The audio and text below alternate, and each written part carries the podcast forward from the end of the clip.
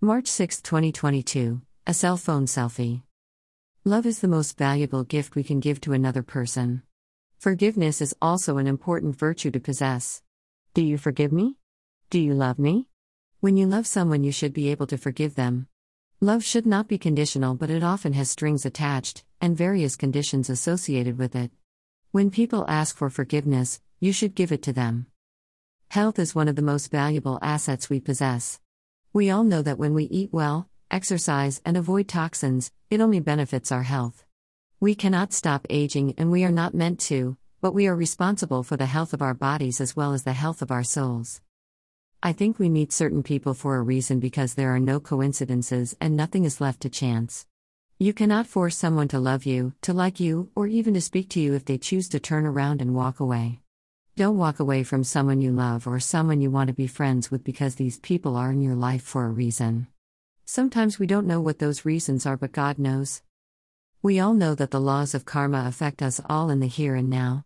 For those of us who are empaths, we can see and feel the effects of immediate karma of the harm that we do to others. So before you speak, think about what you say to others and how it will affect them, and I am referring to myself here. I have to remind myself of this every day that I need to be aware of how I talk to others and how my words may hurt them or heal them. Music is also a way to heal yourself, and certain types of music can uplift your spirit and nourish your soul. Music itself can raise your vibration and enable you to travel to distant stars, to enter into the realms of the astral plane, and to hear the whispers of the angels. So forgive me. Love me. Read me a poem. Write me a letter. Sing me a song. 11. 4. Lo, the winter is past, the rain is over and gone. 12.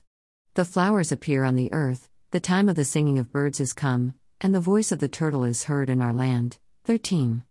The fig tree putteth forth her green figs, and the vines with the tender grape give a good smell. Arise, my love, my fair one, and come away. 14. O my dove, that art in the clefts of the rock, in the secret places of the stairs, let me see thy countenance, let me hear thy voice, for sweet is thy voice, and thy countenance is comely. Song of Songs, KJV, 2, 11 14.